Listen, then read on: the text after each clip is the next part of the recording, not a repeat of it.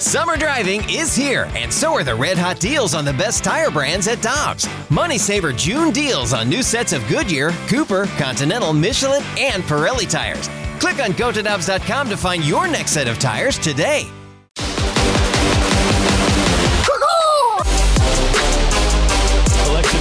Valley Sports in for Super Bowl champ Kerry Davis, who's out today.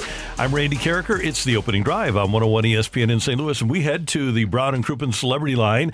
And uh, Doug Whaley, who is the Senior Vice President of Player Personnel for the XFL, joins us. Doug, thanks so much for your time this morning. We appreciate it.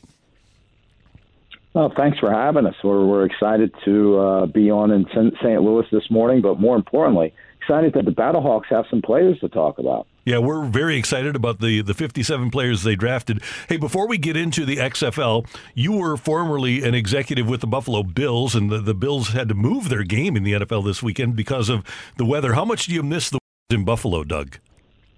well, let's put it this way. It is something that I enjoy my time in Buffalo, and Buffalo is very professional when it comes to snow removal. They know what they're doing, but when Mother Nature dumps a couple feet on you. I don't care how much professionalism you have. It's just something you don't want to ever go through, and I don't miss it at all.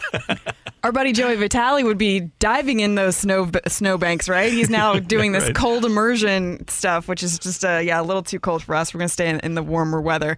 Doug, in terms of the XFL coming here to St. Louis, or I guess uh, returning here to St. Louis, uh, what do you envision as the biggest draw for this team in terms of the the names? On the roster or just the fact that football is back? I think it's going to be a combination. I mean, the fan base proved last time, last time that they have a ferocious appetite for football. And then when you bring in uh, a coach like Anthony Becht and, and the mentality that his team's going to portray on the field, I think it's going to be really synonymous with what St. Louis uh, exemplifies as as a city. And then when you think about players, uh, you, obviously it's a quarterback driven league and it's a quarterback driven sport.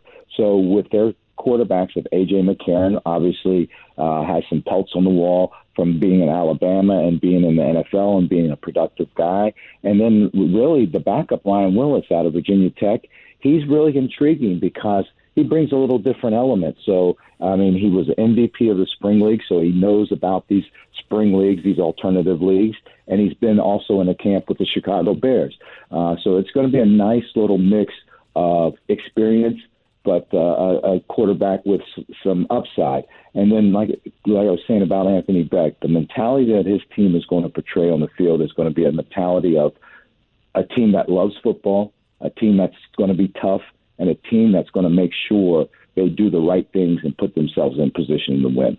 Doug, one of the impressions I got from the last iteration of the XFL here in St. Louis was that these are players that are, are just a half inch away from being in the NFL. Rather than running a 4 4, they run a 4 5. Rather than weighing 235, they, rate, they weigh 225. But I thought the competitive level of the last iteration of the XFL was really, really good. And we saw good games. Is that an accurate read, though, of the personnel?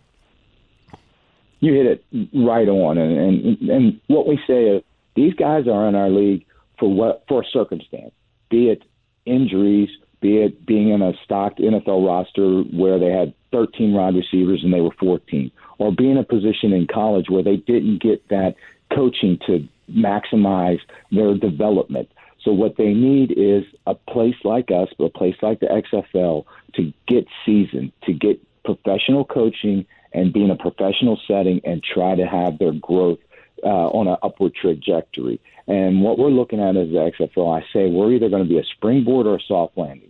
It's going to be a springboard for someone that needs those extra games and that film and time on the field to promote them, spring them, board them to the NFL, or they're going to be really excellent XFL players and be able to live out their dream of, of a professional athlete, but have a soft landing as they transition out of professional sports into their uh, regular lives.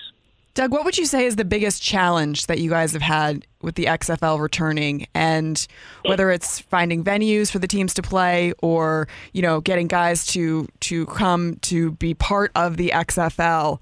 What is something that you not only have seen as a challenge, but maybe have been able to overcome that you thought, okay, yeah, this could really work? I think the biggest challenge is just starting something from scratch, and, and it's, it's not a, a regular startup. You're talking about a sports league.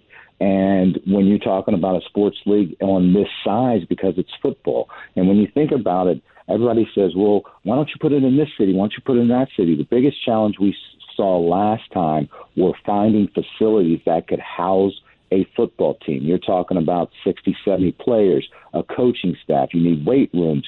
You need training rooms. You need fields. You need something as important as industrial laundry. So those are the biggest challenges, and that's one of the reasons why we are going to set a lot all our teams in the Arlington, te- Texas area because of the ferocity of football and the facilities that they have to help us be able to get out and have competitive balance with each of our eight teams. So that was the biggest challenge, and I think we have a, a great solve for it. Uh, but other than that, uh, starting a football team from zero, the, the work that all our teams put in, the coaching staffs and the director of player personnel. Because when you think about it, when you look at the NFL draft, most teams are at eight, nine picks. Maybe you have 12. When you're looking at college signings, they're about 20 to 25. These guys had to start from zero and and build a team of 50 some players. And that is that's an incredibly amount of work and a lot of diligence in, in trying to unearth these, these these talented players that will be representative of St. Louis and the Battlehawks. Doug Whaley is the Senior Vice President of Player Personnel for the XFL. Doug, as you know, we kind of thought we were the, the crown jewel last time when things got going, and St. Louis was going to draw 40,000 for their next home game if the the previous iteration of the XFL had, had returned. You've got a lot of Battlehawks fans listening. What are your expectations of St. Louis and St. Louis fans? Oh, we are very excited about St. Louis and St. Louis fans. They proved to us last time, and there's no doubt about it that they are going to be the venue that is going to be the loudest and the scariest place to play because that everybody knows a team can feel feed off the energy that the crowd gives. And the the times that I went to St. Louis, it was amazing, and we're excited and we're just ready to go and ready to see those screaming Battlehawk fans uh, just show their their love for the XFL and the Battlehawks. What's the anticipation like for players, especially those with NFL experience or maybe those uh, that haven't had that experience yet, going up against each other in this league? I think that the feel is a little bit of excitement, but also a little bit of, of determination. Like, hey, this is uh, I can't now say I didn't get a shot. So now it's on me. I'm going to be able to go out in a professional setting and show what I can do. So I would say a little nervous anticipation, but uh, as professional athletes, those are those those situations you yearn for. And I think the biggest thing now is everybody now that they have teams and they know what they're doing, where they're going, is the communication between the coaching staff and the players to say, hey, this is what we expect when you get into camp. This is the culture we're going to set. This is our practice times. This is how we're going to practice. So learning each other is going to take a little bit of time, but we have a five week training camp, and that's one of the reasons we stretched it out. So when we hit the field on that first game, the Battlehawks are playing as well as they can coming out of training camp. Hey, Doug, before we let you go, you have spent several months evaluating players, and Houston took a quarterback that played high school ball about 10 minutes from where we're broadcasting from. Kaleb Eleby from Western Michigan is a, a St. Louis kid, and we really didn't look at him as a guy that would be a, a quarterback at the professional level when, when he was in high school. Obviously, he is. What did you see from him in camps, and what can he be? I think he can be a guy that battles, uh, and that's the beauty of this league. You can project, you can project, but they get a chance to prove it on the field. And what we saw was enough physical ability, but also enough of that quarterback acumen. And when people say, what does that mean? That just means knowing when to throw balls, knowing where the open spaces and zones are, being able to put balls in places where the receiver or can make a play after the catch or throwing them away from coverage. So those are those little things that we see in the quarterback acumen that he that he's displayed. Now he's got to take that next step and put it all together and be consistent production throw give consistent production on the field, but he's the perfect type of quarterback for our league. Just needs more reps and be in position to show it in a professional setting and on a game day, day in, day out. Doug Whaley, we're so looking forward to having the XFL back in St. Louis. We appreciate your time this morning. Have a good weekend, and I'm sure as the season approaches, we'll visit again. Thanks for having me. Uh, enjoyed it very much. Take Thanks, care. Doug. Take care. Doug Whaley, he is the XFL Senior Vice President of Player Personnel. Hi, this is Chris Howard, host of Plugged In with Chris Howard. The College Football Playoff Committee made their decision on Sunday, and as much as I loathe the idea of Ohio State losing their way into the College Football Playoff, I 100% agree with OSU making it in over Bama. Nick Saban citing some hypothetical point spreads to prove his point that the Tide deserve a spot in the college football playoffs holds little substance when you consider Bama's best win is over Texas. No, the committee got it right. TCU had a great season with far more ranked wins than Bama and didn't deserve to lose their spot after playing a surging Kansas State in a championship game.